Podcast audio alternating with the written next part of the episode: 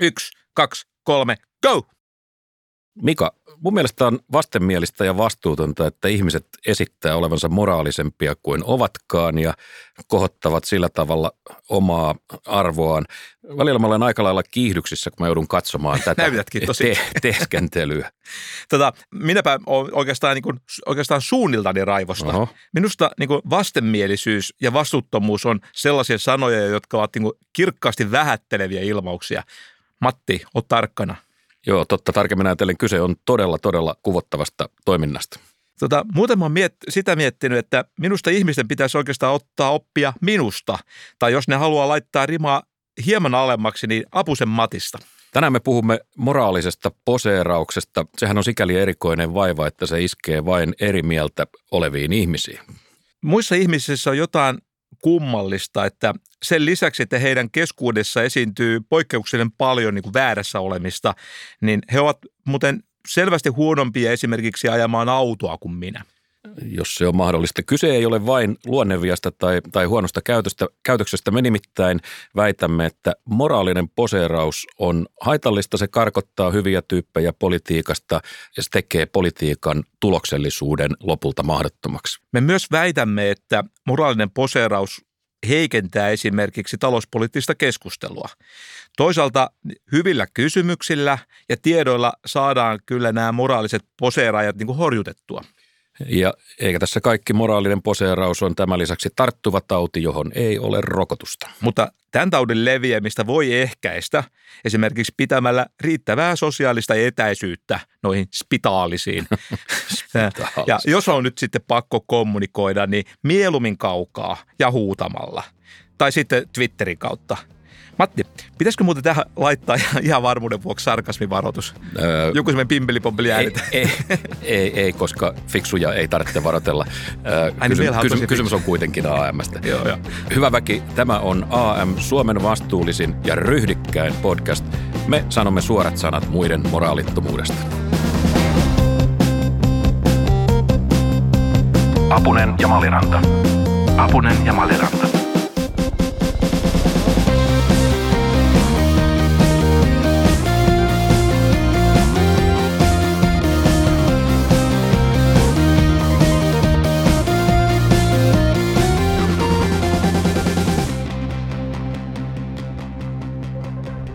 Mutta ensin pari sanaa irtisanomisista.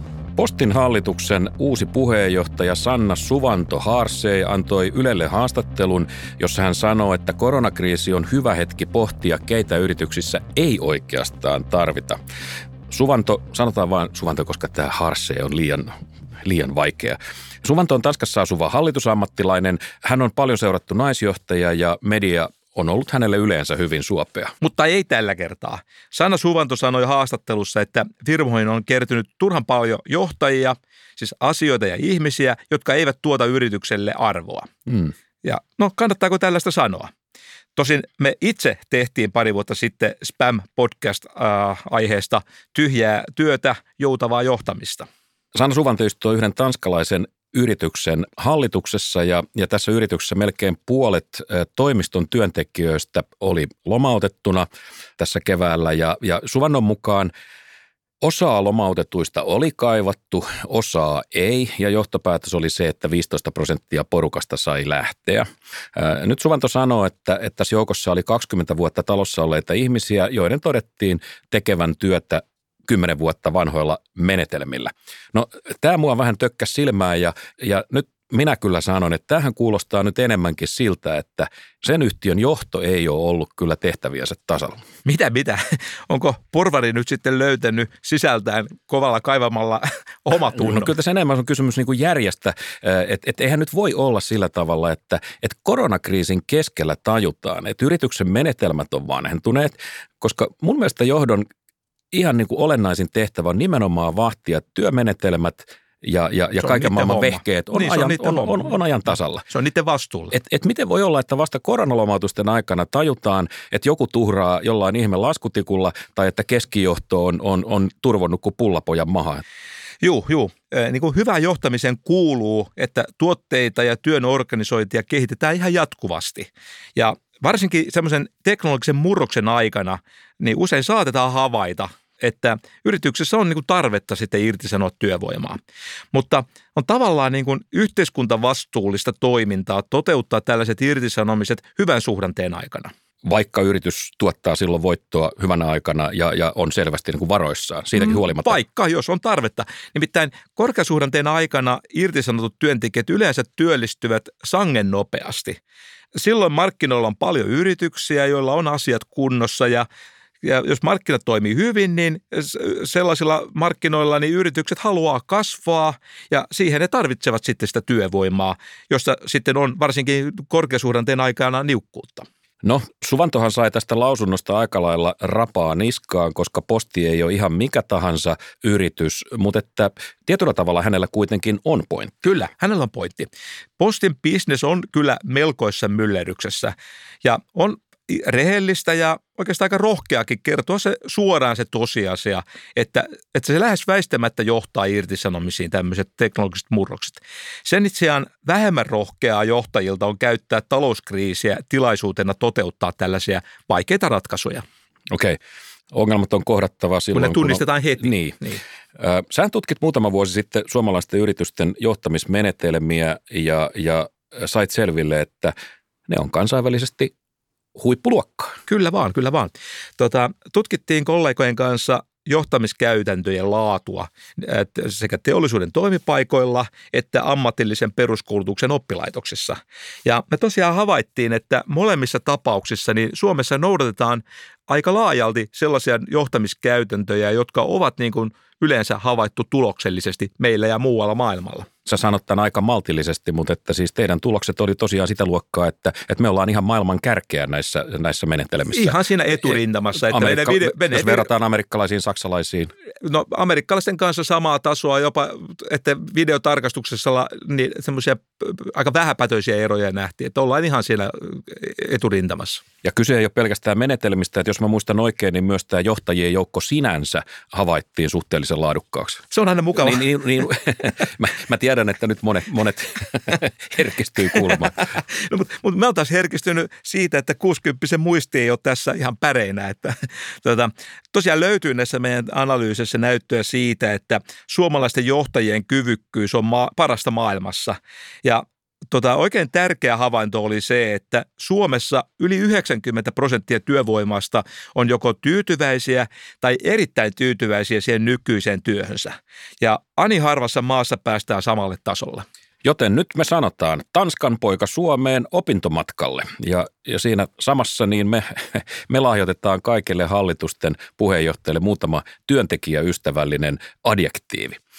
Öö, mä erehdyin kerran muuten sanoa mun vaimolle ihan vilpittömästi, että, että hän on hyvä työihminen ja mä, mä en ole saanut sitä koskaan anteeksi. No en mä kyllä, en mä kyllä tiedä, että se nyt ihan fiksu mies aina on, mutta kyllä mä totakin vähän ihmettelen, no. että no, miten joku voi sanoa sitten noin tyymä. Kuitenkin on kyse vaimosta. mä yritin vaan kehua, mä yritin sanoa jotain, jotain myönteistä. Okei, okay, okei. Okay. No ottaisikohan ne nyt sitten sinut sinne Tanskaan koulutettavaksi? Tota, mun isä sanoi kerran edelle tuttavallemme, että hän osti vaimolle joululahjaksi lumilapion ja me myöhemmin kuultiin, että tämä tuttava oli sitten ihmetellyt muille, että, että on se kumma mies se Matti Malliranta, kun se kehtaa antaa vaimolle lahjaksi lumilapion. Ja mitä me tästä opimme? Emme ehkä mitään, mutta ehkä me saatettiin oppia se, että sarkasmi epäonnistuu tosi helposti. Ja siksi tähän on se yksi syy, miksi me AMS ei siihen syyllistytä. Vain meidän vastustajamme voivat erehtyä niin karkeasti. Nimenomaan. Seuraavaksi uutissähkeitä markkinoista, kilpailusta ja kuluttajista.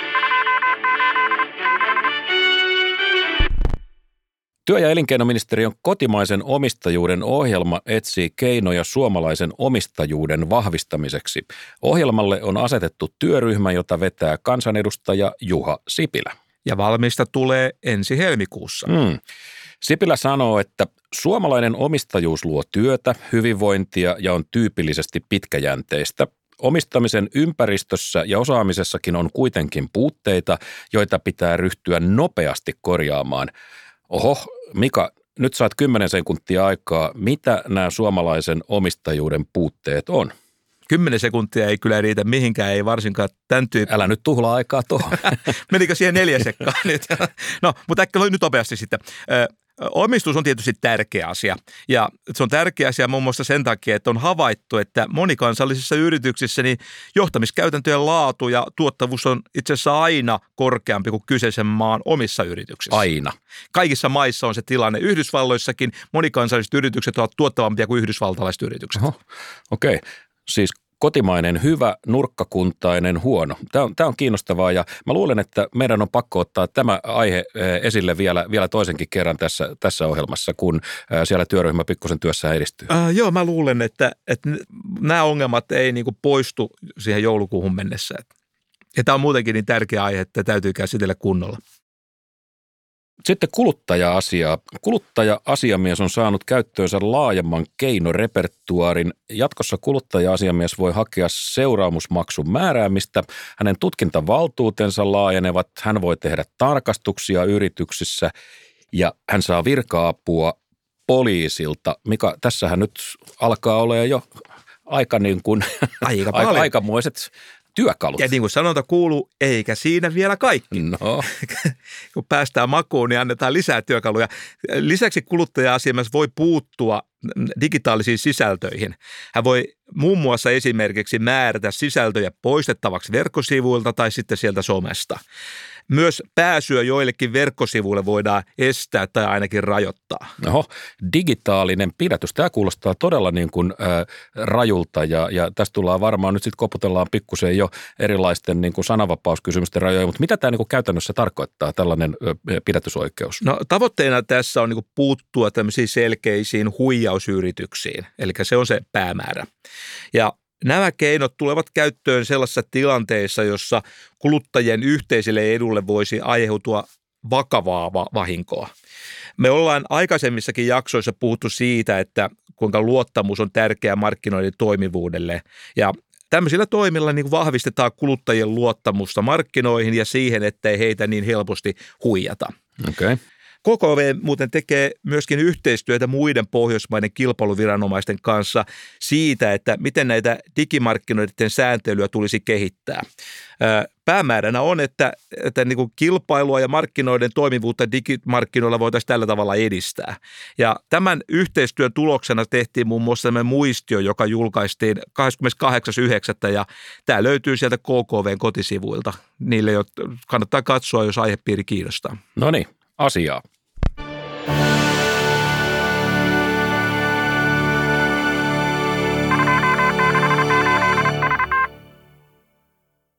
Mutta nyt me poseerataan. Ja moraalisesti. Moraalinen poseeraus tarkoittaa sitä, että julkisessa keskustelussa joku nostaa omaa häntäänsä moraalin avulla, toisin sanoen paasaa ja, ja tuomitsee ylemmyyden tuntoisesti muita ihmisiä. Ja me ollaan nyt hiukan sitä mieltä, että, että tämä on julkisen keskustelun suurin riesa ja tauti, jonka vuoksi esimerkiksi Twitteriin on, on joskus aika raskasta mennä. Mutta onhan tämä niin kuin vaikea aihe. Moraalisesta poseeraamisesta puhuminenkin voidaan aika helposti tulkita niin – moraaliseksi poseeraamiseksi. Ja tällä tavalla mehän altistutaan tässä itsekin niin kuin sille samalle taudille. Se on totta, mutta tämä ei saa olla este puhua tästä asiasta, vaikka me oltaisiin altistuttu, niin me siitä huolimatta... Ollaan me, rohkeita. Me, me, me, me, me ollaan rohkeita kuten aina ja me väitetään, että moraalinen poseeraaminen on aidosti vahingollinen ilmiö. On. Tämä on tärkeä aihe, koska muun muassa sen takia, että se haittaa talouspoliittista keskustelua. Moraalisen poseeraamisen syytöstä voidaan tuota, myös käyttää semmoisena kielipelin eräänlaisena vapaudun vankilasta korttina – että sen avulla niin voidaan yrittää vaientaa vastapuoli aina silloin, kun tällä vastapuolella on jotain kiusallista sanottavaa. Että se, joka ehtii ensimmäisenä tämän kortin vetäsemään, saa niin ikään kuin niin. etulyöntiaseman, toinen joutuu puolustuskannalle Juuri ja keskustelu on heti jo pois tasapainosta. Se ei ole enää keskustelua, se on puolustautumista syyttelyä. Ja järkevän keskustelun pohja on menetetty taas siltä, kerta, siltä kerralta. Amerikkalaiset filosofit Justin Tosi ja Brandon Wormke on kirjoittaneet aiheesta kirjan, jonka nimi on Grandstanding, joka tarkoittaa siis meidän käännöksenä koko lailla moraalista poseerausta. No se on aika hyvä po- se, suomennos. Joo, ja, ja tässä kirjassaan he sanoo muun muassa näin. Joka kerta kun nimitän jotakuta rasistiksi tai seksistiksi, lävitseni menee lämmin aalto.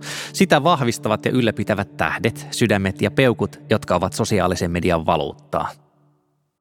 Me tunnetaan tämä tunne. Jotain- joo, olemme joskus saattaneet siinä, itse siihen syyllistyä. Kaikkihan ja, ja, ja on tun- alttiina. tunne- Kaikkihan täällä on alttiina. tunnetaan se voitonriamu, mikä tulee siitä, kun pääsee kunnolla, kunnolla niin kuin nasauttamaan. Mutta mikä, mikä oikeastaan on moraalista poseerausta? Mistä sen tunnistaa kaikesta maailman puheesta? No perimmältään, Meillähän on monenlaista hyvesignalointia ja, ja, ja, ja sinänsä niin kuin ihan asiallistakin juu, juu. Eikö niin, mora- musta- moraalipuhetta, mutta Joo. mistä me tunnistetaan aito moraalinen Ja tässä kirjassa, mihin, mä, mihin sä viittasit, niin muista aika hyvin niin kuin eritellään näitä, näitä suhdetta eri termein. Perimmiltähän moraalisessa poseerauksessa on kyse siitä, että se tarkoittaa kaikkea sellaista puhetta, jossa tämän argumentin tarkoitus on nimenomaan halventaa ja hyökätä päin ihmistä, josta, josta ei niin kuin pidä. Ja tällä tavalla niin kuin näyttää myöskin itse jotenkin niin kuin hyveellisemmältä ja paremmalta ihmiseltä. Niin ja sama asia oikeastaan kääntäen sen voisi ilmaista niin, että, että moraalista poseerausta on kaikki se puhe, jonka tarkoitus on tehdä vaikutus omiin ystäviin, omaan kannattajakuntaan. Liehitellään omia joukkoja. Omi, liehitellään omia joukkoja ja samalla vähän niin kuin sumutetaan ja selitetään vaivihkaa omia vikoja näkymättömiin. Toisin sanoen moraalista poseerausta on siis kaikki se, mistä tulee, tulee oma hyväinen ja vähän tyytyväinen olo. Jotta tämä tunnistaminen olisi vielä helpompaa, niin, niin Tosi ja Wormke on, he, on laatineet tällaisen aika mainion poseerauksen pikaoppaan. Joo, semmoinen näppärä väline tunnistamiseen au- auttamiseksi. No, katsotaanpas. He sanovat tässä pikaoppaassa, että yleensä kannattaa olla silloin varuillaan, kun joku alkaa pauhata ö, suureen ääneen oikeutuksista ja kunnioituksesta. Siis se niin kuin tyyliin, että oikeutta Matti Apuselle. Toihan kuulosti ihan hyvältä. Tosi naurettavalta. Tai sitten solvava puhe on perusoikeus. niin. Riski on suuri myös silloin, kun me aletaan selventää sitä, kuinka, kuinka moraalisesti hyvä tai huono joku, joku ihminen on. Otetaan nyt jälleen sattumanvarainen esimerkki, kun kellojen pitäisi soida, kun joku sanoo, että mikä ansaitsee ihailumme. Mitä Ää, kelloja miten, toimii? miten, miten niin? Tai sanotaan, että, että ää, jotain tehdessään hän oli uskomattoman rohkea. Tässä asetetaan jo niin kuin moraalisesti niin, niin, niin kuin tämän tilanteen yläpuolelle ylipäätänsä tämä, tämä rohkeus on musta yksi sellainen sana, johon pitäisi kiinnittää nyt aivan erityistä huomiota. Se vaivaa mua lähes päivittäin, kun tuolla niin kun mediassa tulee vastaan näitä, miten joku sanoi rohkeasti suorat sanat Donald Trumpille tai Päivi Räsäselle. Mi- mitä rohkeaa siinä nyt on? Kun, se, No kun, kun, tä- kun täräyttää niin kun tällaisia ihmisiä päin näköä, ei sitä kukaan vankileirille joudu. Joo, rohkeampaa olisi arvostella omia joukkoja. Niin. Tota, no edelleen. Puhe moraalisista tunnekuohuista on niin semmoinen hyvä happotesti. Äh, Kun joku sanoo, että hänen valheensa saavat minut niin kuin raivon valtaan, Mm. niin silloin on asiallista kysyä, että, että riittäisikö semmoinen hieman pienempikin kiihtymys tällä kertaa. Että siinä on aina kolme huutomerkkiä Niin, perässä vähintään. että se- se- inflatoida sitä raivosanaa. Niin, niin. Joo, se on totta, että ei nykyään ei ole olemassa niin pientä asiaa, etteikö siitä saisi aikaiseksi ihan, ihan niin kuin silmitöntä raivoa. Että tota, välillä täytyy ihmetellä, että miten ihmiset jaksaa ja, ja niin kuin nämä tekijät sanoo, niin raivoista voi joskus seurata ilmiötä he kutsuu raivoväsymykseksi. Toisin sanoen, että mitä enemmän raivoa me mediassa, sosiaalisessa mediassa kohdataan, sitä nopeammin se alkaa menettää tehoaan. Eli se on inflaatio. Niin, ekonomistit kai sanoisivat, että kysymys on katoavasta rajahyödystä. No, tota, joo, joo, joo, just näin, että, että kun sä käytät jotain välinettä, niin sitten se rajahyöty pienenee. Joo, siitä on kyse. Tota, mitä enemmän niin sitten raivoa kohtaa, niin sitä vähemmän tämä lisäkiihko lämmittää. Siitähän siinä nyt tavallaan on kyse. Mm. Ja yksi vaihtoehto moraaliseen tota, poseeraukseen on, on sitten puhe, joka niin kuin markkinoi tai vastustaa jotain poliittista ratkaisua niin kuin vedoten johonkin universaaliseen velvoitteeseen. Niin. Meillä on niin velvollisuus tulevaisuutta kohtaan. Siinä on kaksi isoa sanaa, Tää- velvollisuus ja tulevaisuus. Tämä on yksi hyvin, hyvin tyypillinen muoto moraalista puhetta. Vedotaan johonkin isompaan universaaliin yleiseen, kaikkien tietämään. Mun suosikki on tämä historian oikealla puolella ilmaus, josta tuli Obaman aikana fraasi ja No sait mun, sen mun, mun, mun, mun korva tinnittää siitä vieläkin. No niin, tosiaan voisi kysyä, että oliko tässäkin tapauksessa harkinnassa missään vaiheessa niin kuin historian väärälle puolelle meno, tai onko nyt sitten niin, että siellä historian väärällä puolella on joku sitten niin kuin Täs- omasta mielestään. Täsmälleen, Että täsmälleen Kuulostaa näin. tyhjältä puhelta näiden happotestien jälkeen. Joo. Mutta nyt täytyy kysyä, että milloin tällainen moraalinen poseeraus toimii, miksi se toimii, mutta tota, ylimalkainen vastaus kai on se, että et, et moraalinen poseeraus toimii tasan niin kauan, kun sun yleisö on samaa mieltä, suurin piirtein samaa mieltä sun arvoista ja, ja uskomuksista. Tämä on sitten tämmöistä niin kuin uskossa oleville saarnaamista. Niin tässäkin varmaan pätee tämmöinen Dunning-Kruger-vaikutus. Niin sanottu ylivertaisuusvinooma mun mielestä suomeksi. Joo, se on hyvä. Joo, varmaankin. Joo. Ihmiset, tota, joiden osaaminen on heikkoa, niin yleensä he yliarvioivat sen oman osaamisensa tason. Mm. Ja sitten kun ihmisiä pyydetään selittämään se kantansa, niin perustelemaan, mm. niin heidän itsevarmuutensa sitten heikkenee oikeastaan saman tien. Ja tämä on niin kuin yksi syy sitten muun muassa sille, että miksi tarvitaan tämmöisiä todella korkeatasoisia tietoa ja keskustelua painottavia talouspoliittisia podcasteja. Itsekriittisiä talouspoliittisia podcasteja. Nimenomaan. Oi, nyt, nyt me päästään mun suosikkikysymykseen ja sehän tietysti kuuluu, että mistä tiedät? Ja siis, etkö tiedä, kuka minä olen? Eikö se ole nyt toinen? Ei, ei, ei, si- sitä mä käytän vähän harvemmin, mutta tota, tämä mistä tiedät on mun mielestä aivan, aivan loistava. Ja mä suosittelen, että aina kun joku väittää jotain suuvahdossa, niin esittäkää tämä peruskysymys, tämä kaiken läpäisevä hieno peruskysymys, ja huomaatte, että siihen jäätyy moni reuhaaja. Ja kun te kokeilette sitä, niin mä vakuutan, että te hämmästytte sen vaikutusta. Ihmiset menee vähän niin kuin hämilleen sille, että ei, ei, ei tällaista ole ollut tapana kysyä, ja ne sanoo, että no kyllähän nyt lapsikin tämän tietää. Nimenomaan, mä uskon, että toi on hyvä, hyvä kysymys. Mut- Rock, AM suosittelee kysymyksen esittämistä. Mutta mitä sä luulet, että uskooko poseeraajat oikeasti, että ne on parempia ihmisiä kuin ne muut? Tota, joo, tässäkin varmaan on, vaihtelee tilanteita, tilanteittain tämä tilanne. Tutkimuksissa on nimittäin nähty, että ihmisillä on taipumus arvioida oman toimintansa moraalisesti hiukan paremmaksi kuin ihmisten käytös keskimäärin. Ihan mm. siis ihan vilpittömästi kuin itseään kohtaan. Ollaan suopeita tulkinnoissa silloin, kun tulkinnan kohteena on hän itse. Mm. Ja omasta mielestä me teemme niin kuin todennäköisemmin niin kuin hyviä juttuja ja harvemmin pahoja juttuja. Ja olemme niin kuin oikeasti omasta mielestä yleensä todennäköisemmin rehellisiä kuin muut ihmiset. Joo, ja tätähän on, aidosti sitä mieltä. tätähän on, on maailmalla tutkittu ja näissä tutkimuksissa on nähty, että jopa siis rikolliset, ihmiset, jotka on vankilassa, niin he arvioi olevansa keskiarvon paremmalla puolella, kun puhutaan tämmöistä yleisistä niin kuin ylösrakentavista sosiaalisista ominaisuuksista. Paitsi yhdessä kohtaa se on lainkuuliaisuus, mutta siinäkin he on omasta, omasta mielestään keskitasoa. Et näin, näin se ihminen toimii. Joo, toi on jotenkin evolutionäärisen kehityksen tulos pakko olla toikin.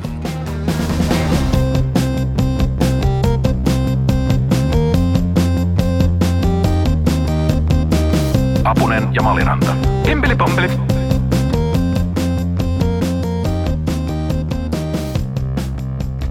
No, sitten seuraava suuri kysymys kuuluu tietysti, että mistä tämä kummallinen halu moraaliseen poseeraukseen tulee? Miksi se on meille niin tärkeää, että vaikka me vähän aavistetaan, että, että tämä saattaa olla pikkusen yksisilmäistä ja läpinäkyvää, niin siitä huolimatta me pauhataan ja sitä tehdään.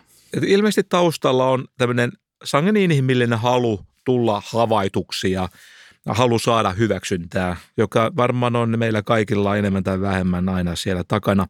Toisaalta kyse voi olla ilmiöstä, jota tosia Varmke kutsuu nimellä confabulation.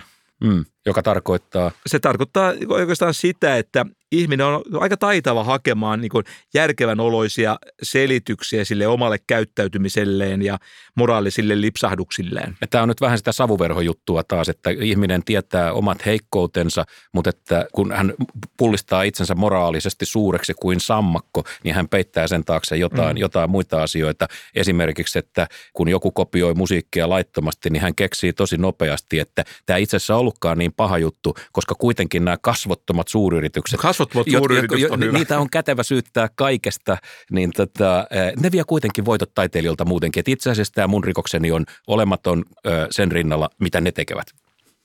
Okei, mutta nyt kaikki varmaan miettii, että mistä tämä moraalinen poseeraus on kotoisin, koska meidän joukossahan sitä ei tietysti esiin. Ei aivan, Va- sitä mä en ole huomannut. Tätä, Ehkä tuolla studiopuolella välillä, mutta ei täällä, täällä äänityshuoneessa. Okei. Okay. Vasemmisto syyttää siis oikeistoa ja oikeisto syyttää vasemmistoa ja punavihreät syyttää perussuomalaisia ja, ja, ja päinvastoin. Mistä tämä on kotosi? No tutkitusti se ei ole niin kuin kummankaan yksin oikeus, et, mutta sen sijaan me tiedetään, että ne ihmiset, joilla on jyrkkiä poliittisia näkemyksiä, niin niillä on tapana syyllistyä todennäköisemmin tämmöiseen moraaliseen poseeraukseen kuin tämmöiset sitoutumattomammat pohdiskelijat. Eli ajauduit kauas vasemmalle tai oikealle, Aina. punaiseen tai siniseen, niin. mi- mihin tahansa. Niin, ja varmaan keskellekin, niin, aina kun sulla on jotenkin äärimmäinen, mutta jos olet niin sitoutunut johonkin joukkoihin. Äärikeskustalainen. No äärikeskustalaisettenkin keskuudessa varmaan esiintyy moraalista poseeraamista. Että ehkä tämä sitoutumattomuus siitä, että on ikään kuin varaa oikeuden niin kuin määrätä omista mielipiteistä. Kekkonen muistaakseni ilmoitti olevansa äärikeskustalainen. Sillä on niin pitkä historia. Joo, okei. Okay. Mutta että nyt näyttää vielä vähän ikävästi siltä, että moraalinen poseeraus ja tämä, tämä kaikki tunnekuohu, joka siihen liittyy, eh, niin se ei ole enää tämmöistä niin marginaalin puuhaa. Se, se ei ole satunnaisten oppimattomien ihmisten touhua, vaan se koskee valtaosaa jopa journalistisesta, siis tämmöistä ammattilaisten tuottamasta Oletko kauhean ju, jul, julkisuudesta. No, mä muistan, jos, jos, nyt, nyt kun sä kysyt, että mistä tiedät, niin, niin mä vastaan, että, että Yhdysvalloissa politologi Jeffrey Berry ja, ja, äh, sosiologi Sarah Sobiraj, he tutki sikäläisen televisio- ja radion uutisia, blogeja, kolumneja ja kaikkea tätä. Ja, ja heidän tuloksensa, tämä on jo itse asiassa useamman vuoden takaa, mutta tämä tulos oli hätkähdyttävä. Noin 90 prosenttia kaikista jutuista sisälsi jonkin tason siis t- tällaista niin kuin moraalista kiihtymystä tai, tai suoranaista niin kuin raivoa. Se, se, on, se on tosi paljon. Se on, se on ja, hätkähdyttävä luku. On, niin, onko tämä peli nyt siis menetetty? No mä oon optimisti, en tiedä miksi, tota, mutta ehkä tilanne alkaa korjautua – niin kuin monet ongelmat on korjautunut kuitenkin tässä ihmiskunnan historian saatossa. Kun ongelma tunnistetaan ja siitä aletaan niin kuin puhua mm. tyydesti. Ei aina väitetä, että kyse on niin kuin suuresta ongelmasta tai, tai asiasta, vaan sanotaan, että niin kuin sinulla on aika usein muista osuvasti tapana sanoa, että kyse on keskisuuresta asiasta. Keskikokoinen ongelma. Se on, se on totta, kun siis tota, maltillistetaan suuresta ongelmasta keskikokoinen, niin siitä pystyy jotenkin paremmin lähestyä. Me ollaan oltu oikealla jäljellä.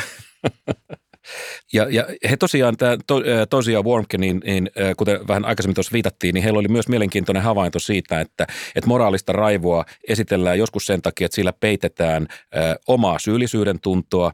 He siteeraa tässä kirjassa tutkimusta, jonka kohteena oli niin sanottujen hikipajojen tuotteet, siis tämmöiset niin kuin yleensä kolmansissa maissa toimivat ö, tuotantolaitokset, jossa on kaameat olosuhteet ja jossa työntekijöiden oikeudet on olemattomia ja niin edelleen. Joo, tämä oli minusta niin kuin, e, tuota huippukiinnostavaa.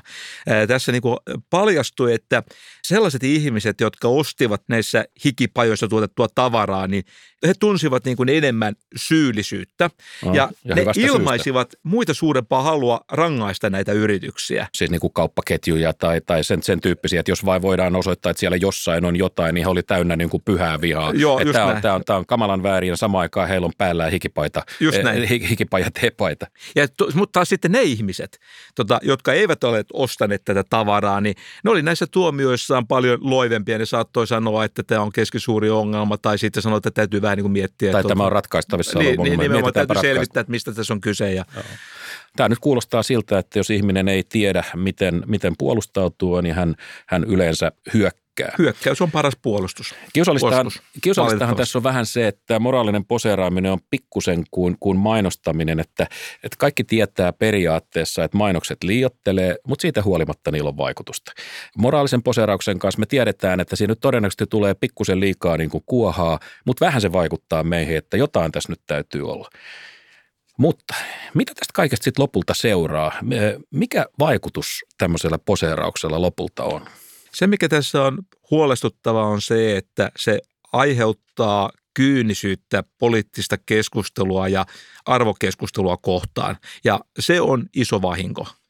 Kyynisyys on todella ankeata. Joo, mä oon täydellisesti samaa mieltä ja, ja, ja käytännössä se tarkoittaa sitä, että keskustelu kärjestyy ja, ja syntyy kuppikuntia ja näissä kuppikunnissa sitten syntyy vielä tällainen puhdas oppisuus, kisa tai jonkunlainen kilpajuoksu kohti sitä ääripäätä. Syntyy kisa siitä, että kuka on, on, on tota paras kommunisti tai hurskain kristitty tai isänmaallisin ihminen Me tai, tai, tai mitä, me mitä ikinä. tämä. Se on aika jännä, aika erilaisissa ilmiöissäkin on tämä sama kilpajuoksu. Sitten tulee joku, joka sanoo, että et, et ei tämä nyt ihan niin kauheata ole, niin, niin, tota, niin tällainen tyyppi murjastaa aika nopeasti. Hiljaiseksi sanotaan, että hän vähättelee ongelmaa tai hän ei, hän ei ymmärrä, että kuinka kauhea Tämä on asia tämä on. luopio. Niin, ja, ja, ja kun tätä sitten tapahtuu vastapuolella samalla tavalla, niin, niin tietenkin se vahvistaa sit sitä omaa vakaumusta siitä, että, että mä olen tämän kiihkonen kanssa oikealla asialla. Niin kuin se toinen puoli on, menee yhä kauemmaksi sitten. Mm. Ja sitten tässä mennään tässä kilvottelussa kohti tämmöistä puhdasoppisuuden kulmapistettä, jo- joka itse asiassa aika harvoin kuitenkaan on minkään yhteiskunnallisen kysymyksen, mikä tämmöinen optimaalinen ratkaisupiste. Mm. Tota, oikeustieteilijä ja yhteiskuntafilosofi Gus Sunstein äh, selittää asiaa niin, että ryhmän jäsenet haluavat olla niin kuin toinen toistaan tomerampia. Mm. Ja, ja siksi nämä mielipiteet niin kuin koko ajan vaan niin kuin kovenee tässä kilvoittelussa. Ihmiset niin kuin tavallaan yrittävät betonoida tämän maineensa tämmöisenä moraalisesti lujana hahmona ja, ja moraalinen poseeraus on tämän jutun sitten sitä betonia. Mm. Et, et todella niin kun, tässä käy sit pitkässä juoksussa niin, että ideologiset kuppikunnat ajautuu kauemmas, kompromissit käy vaikeammiksi ja, ja, ja tämä on, tää on nyt se asian ydin. Kompromissithan on, on politiikan todellinen oon tarkoitus kompromissien ja tuote. Niin. Kompromissit, lehmänkaupat, sopimukset, kassakaappisopimukset, mitä ikinä, mutta meillä on kuitenkin... Tehdään meillä, meillä on ratkaisuja, sopimus. niin. Mm. No nyt siis nykypolitiikassahan tämä menee niin, että äänestäjät mittauttaa niin kuin vaaleissa yhä useammin sitä, että onko tietyn poliitikon arvot samassa linjassa äänestäjän arvojen kanssa. Toisin sanoen he, he ikään kuin haluavat saada selville, että onko poliitikolla niin sanotusti oikeat arvot. Mm, ja, mm. ja, ja tätä tutkiessa sitten asiakysymykset jää herkästi vähän, vähän tylsiä ja taka-alalle. pitkiä, Niin, mittautetaan sitä, että onko hän, ajatteleeko poliitikko samalla tavalla kuin, kuin minä.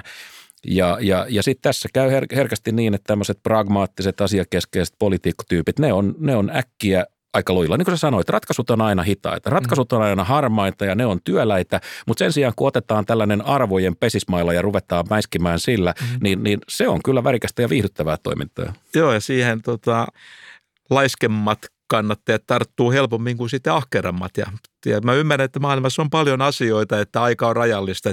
Mä niin kuin ymmärrän senkin, että ihmiset ei jaksa aina paneutua kaikkiin yksityiskohtiin.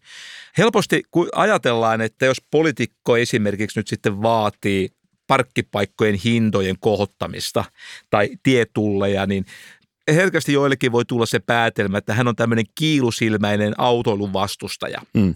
Tai yhtä on aina se lähtökohta. Hän vastustaa jotain sokeasti, typerästi ja niin edelleen. Joo, ja hän on jotenkin meitä vastaan, mutta tilannehan voi olla niin, että tämä poliitikko vaan saattoi ajatella, että parkkipaikkojen oikea hinnoittelu tai ruuhkamaksut on semmoisia keinoja, joilla voidaan tehostaa tätä liikenteen toimivuutta. Mm.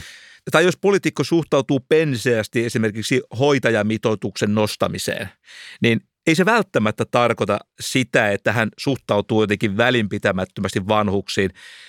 On mahdollista, että hän ajattelee, että jollain muunlaisella ratkaisulla niin voidaan saada hoidettavien vanhusten näkökulmasta parempi ratkaisu. Suomalaisessa keskustelussa tolle argumentille ei jäänyt paljon tilaa viimeksi, kun tästä asiasta keskusteltiin. No No, se to- meni tosi nopeasti, tosi tunnevaltaisesti. Joo, sellaisia havaintoja mäkin tein.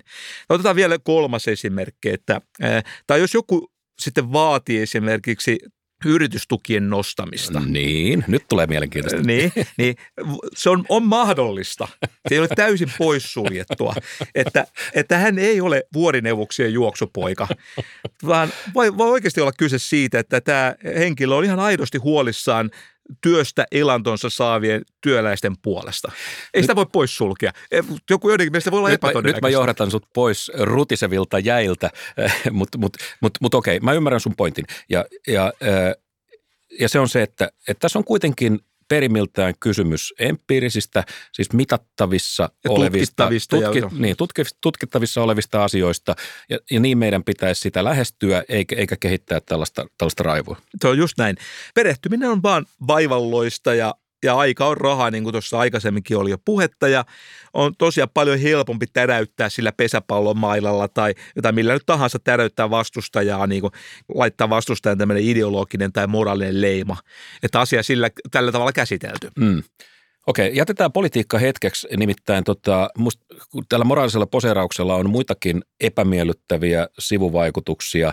Ja, ja yksi on se, että kun tämän poseerauksen kautta meistä kaikista tulee tietynlaisia moraalipoliiseja ja samaan aikaan moraalituomareita. Joo, tämä työjako niin, ei ole kuunnella. Niin, niin, siinä, ei ole vallan, vallan kolmijako, ei nyt ihan toimi, mutta, että, mutta siinä tapahtuu siis niin, että sitten sit muodostetaan näitä somen kenttäoikeuksia, jotka alkaa jakaa tosi nopeita tuomioita ja niistähän ei ole sitten valitusmahdollisuutta, niitä tuomioita ei voi korjata. No mieleen tulee nyt sitten esimerkiksi Aku Louhimiehen tai Tomi Metsäkedon tapaukset. Niin. Tässä on kaksi julkista ihmistä, jotka tuomittiin Suomessa todella jyrkästi ja, ja asiaa tuntemattomat ihmiset kilpaili hetken sillä, että, että kuka nämä kohteet rajuimmin teilaa. Heitä ei tuomittu oikeudessa mistään, mutta että ei he myöskään saanut sit hyvitystä siitä, että hetken aikaa heidän elämä oli, oli täyttä, täyttä hullunmyllyä ja, ja kyllähän tästä kaikesta jäi, jää niin kuin ihmiseen pysyvä tahra, että se on – se on, se on, kaame, niinku, se on kaamea mylly kuin sellaisia. Sille joutu. yksilölle, kyllä. Niin, kyllä. Ja täysin kohtuuton useissa tilanteissa. Ja senhän tässä on niin huomannut, että valmiudesta heittää se ensimmäinen tai itse asiassa sadas tai tuhannes kivi, niin siitä valmiudesta ei ole pulaa tämän median eikä sosiaalisen median areenoilla. Ja tulee vähän mieleen, että jos tuo niin kuin valmius ja energia saataisiin jotenkin valjastettua esimerkiksi yrittäjyysohjelmaan, niin kyllä nämä suomalainen kilpailukyky jyräisi kaikki tämmöiset talousvajeet umpeen ja pukkaisi vielä semmoisen mukavan kummun siihen päälle. Se, näin, näin, näin juuri. Ja nyt, nyt tosiaan me ei oteta kantaa mihinkään yksittäisiin syyllisyyskysymyksiin. Me vaan sanotaan, että tämä vanha oikeudenkäytön menetelmä olisi edelleen kurantti ja nämä, nämä kenttäoikeudet on tosi ongelmallisia. Mutta sitten on vielä yksi uhri, yksi moraalisen äh, poseerauksen varma uhri tai kärsiä – ja se on meidän suuresti rakastama huumori. Huumori? Niin. Ei, ei. tota, Tosia Worm sanoo tässä, tässä Grandstandin kirjassa hyvin, että et vielä muutama vuosi sitten Amerikassa liberaali nuoriso fanitti tämmöisiä aika, aika suorasukaisia, provokatiivisia koomikoita, niin kuin jotain Sarah Silvermania ja, ja South Park, South oli, Park, South Park oli niiden mielestä ihan mahtava. Ja, se on muuten munkin mielestä vielä mahtava. No, no niin, Otiks no, me muuten kova riskin nyt? South Park on ihan helvetin hyvä. Ei, mä tuen sua. Mä, mä, seison, oh, okay. mä seison sun rinnalla tässä. South Park oli ihan, se, se, se oli mahtava. Mutta nyt sanotaan, että tämä sama materiaali on, on niin kuin nämä poseeraajat sanoo syvästi ongelmallista ja, ja, ja sitten se helposti leimataan vihapuheeksi varmuuden vuoksi, kun ei, ei oikein niin kuin tiedetä, miten siihen suhtaudutaan. Ja, ja nythän tilanne on siis huumorin kanssa se, että kun joku menee lavalle ja sanoo siellä väärän sanan, niin yleisö melkein pyörtyy. Tämä on pyörtyvinään. Niin, on, niin, nimenomaan, hyvä. On pyörtyvinään, koska se ö, on näkevinään, miten tämä somen moraalipoliisi ryntää saliin. Ja, ja, ja sitten ja, on ja kaikki, raivo. Kaikki, sitten on, kaikki on liemässä. Niin. Ja, ja niin kuin nämä Tosia Worms sanoo, että ennen tein pilaa tyypistä, joka otti huumorin liian vakavasti, nyt olen itse se tyyppi. Se on hyvin tota, Joo, no on, on. Ja mä vaan niin, olen tämän aikaisemminkin sanonut, mutta mä niin suuren tätä Lenny Brucen kuolemaan. Suremme yhdessä. Joo. Okei, okay, South Park ja Lenny Bruce, eläköön.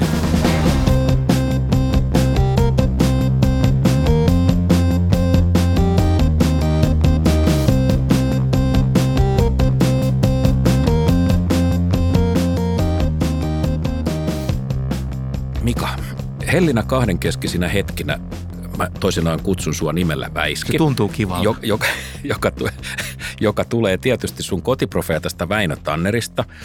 Tanner oli sillanrakentaja, joka uskoi parempaan keskusteluun. Väiski, miten me nyt parannetaan suomalaisen keskustelun laatua ja vähennetään moraalista poseerautta? Nyt mennään ratkaisuihin. No niin, nyt me ollaan ratkaisulähtöisiä. No hyvä lähtökohta voisi olla semmoinen ihan yksinkertainen oivallus, että – monimutkaisessa maailmassa kaikki tieto on aina enemmän tai vähemmän puutteellista. Mm.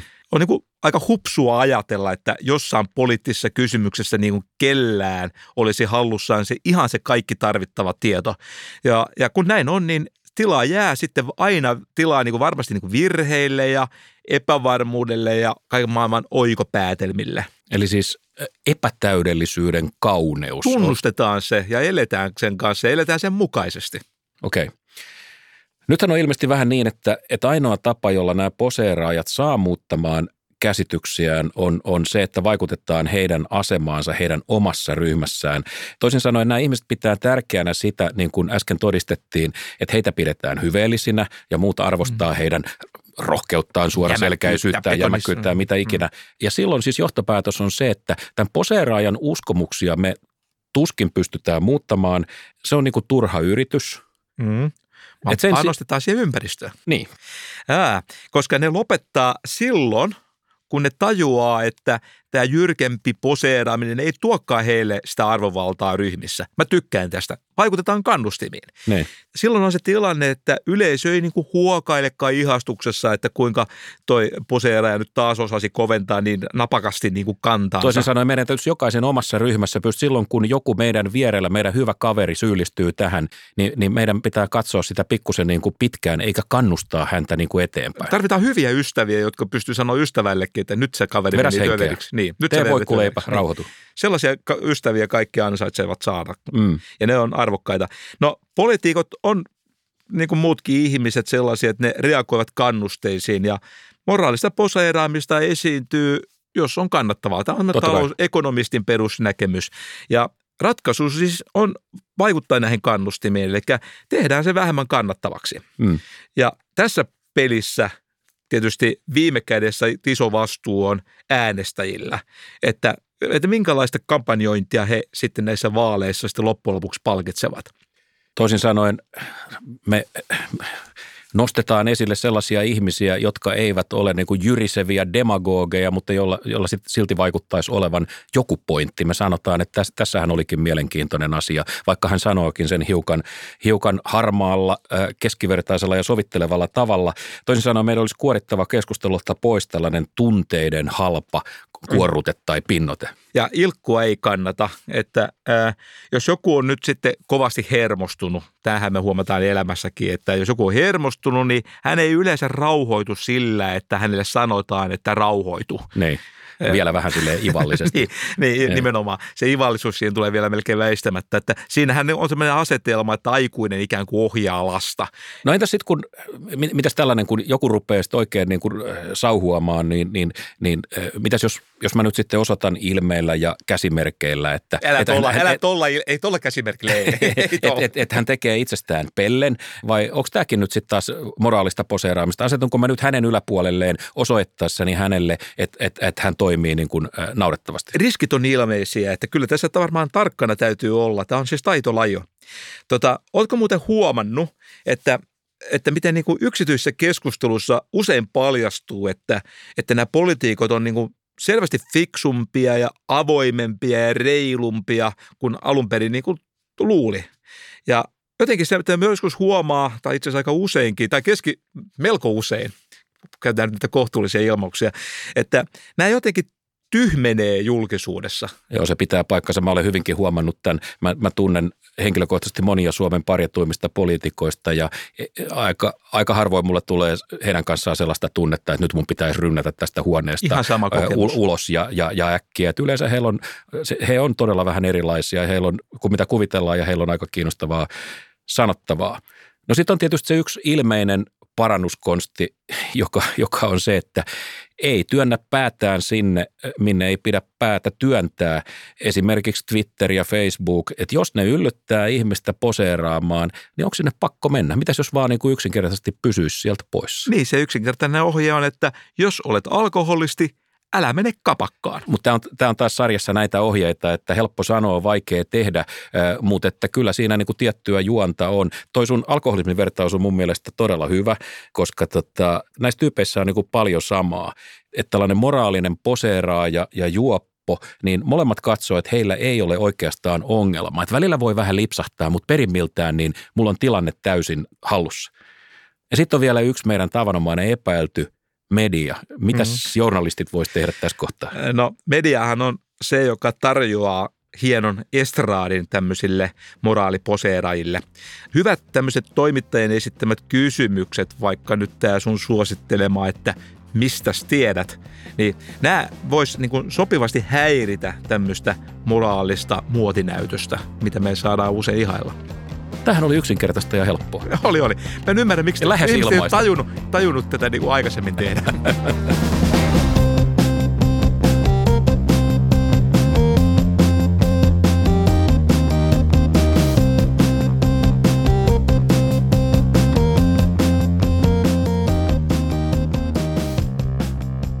Mika, mitäs mun pitäisi sanoa nyt, että sä loukkaantuisit todella No, ö, pahasti? yksi tuli sä, mieleen. Yksi tuli kyllä mieleen. sä, sä, olet, sä olet kotoisin pahamaineisesta Länsi-Kotkasta, jossa kaikilla oli ruutupaidat ja banjot ja teidän mielestä Syvä joki oli ihan huippuhauska komedia. Pystyykö teitä loukkaamaan millään? Mikä sä oot niin sanomaan kaveri, joka on syntynyt Kotkan maalaiskunnassa ja, Kymi. ja lantaa varpaiden välissä. No se haju muuten tuntuu vieläkin. Ja niin kuin mä oon aikaisemmassa jo, jaksoissa jo sanonut, että mähän on säilönyt nyt nämä sun sukkasi semmoiseen hermeettisesti suljettuun purkkiin ja sen niin semmoisen lukemattomia erilaisten aromien joukosta, niin voi niin kuin kohtuullisen helposti vielä tunnistaa ton tavastilan niin kuin lannan tuoksun. Nyt antaa moraalioita ihminen, joka säilöö sukkia purkkiin. Toimittaja, No sun sukkia. Toimittaja Petri Laukka ja kirjailija Ari Turunen julkaisivat hiljattain kirjan, jolla on aika, mitä mä sanoisin, provosoiva nimi Solvaajat, herjaamisen hävytön historia. Ja siinä käydään läpi tämän lajin lahjakkuuksia Martti Lutterista Donald Trumpiin. Tämä pitää varmaan ottaa yöpöydälle. Joo, toi kuulostaa kiinnostavalta. Luther ja Trump laitettu vierekkäin. Tuota, sanoit se tosiaan Martti Luther. Niin, Tietysti Meidän jollakin Mar- voi herätä kysymys, että miten niin kuin pappi voi puhua pahaa kenestäkään muusta. No, no pappi vasta voikin, nimittäin tämä, tämä Luther oli erittäin tomera poika poseerauspuuhissa ja, ja, tota, ja, ja hänen jutuissaan niin Paavin porukka sai kyytiä sellaisilla ilmauksilla, joita kuulee normaalisti Kaljakuppilan peltikourulla.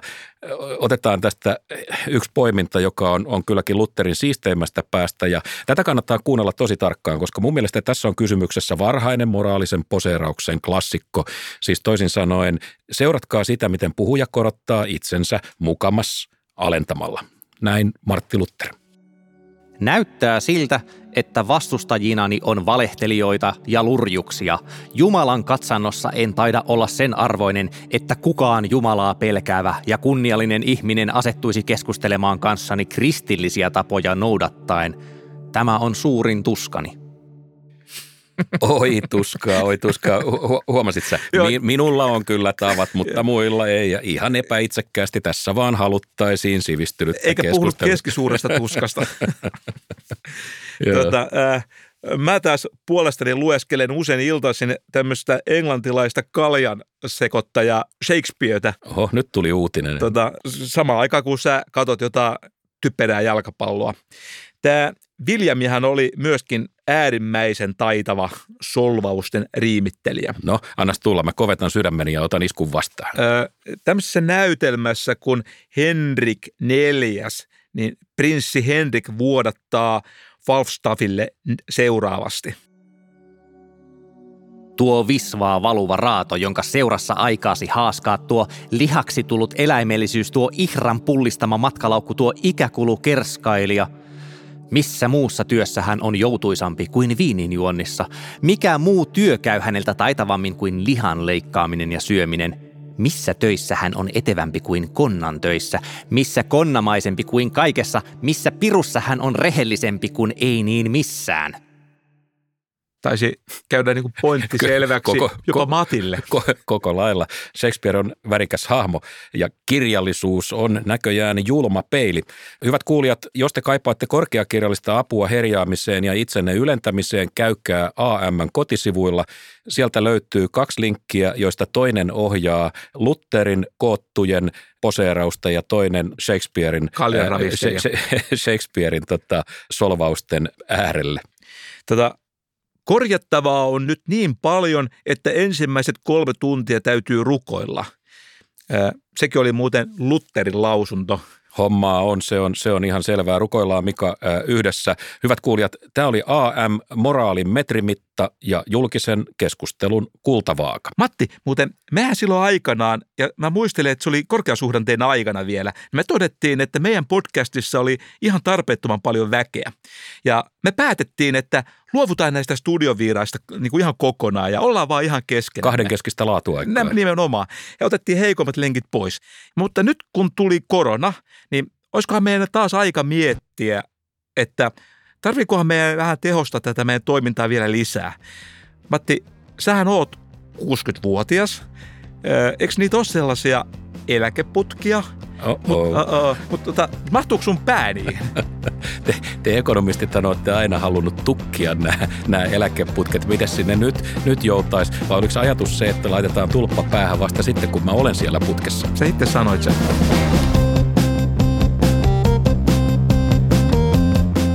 Hyvät kuulijat, kiitos, että olitte mukana ja levittäkää sanaa. Levittäkää sanaa.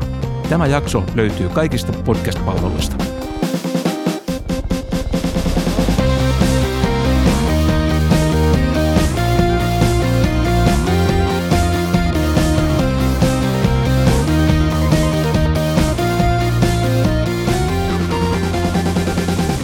Seuraavaksi uutissähkeitä markkinoista, kilpailusta ja kuluttajista.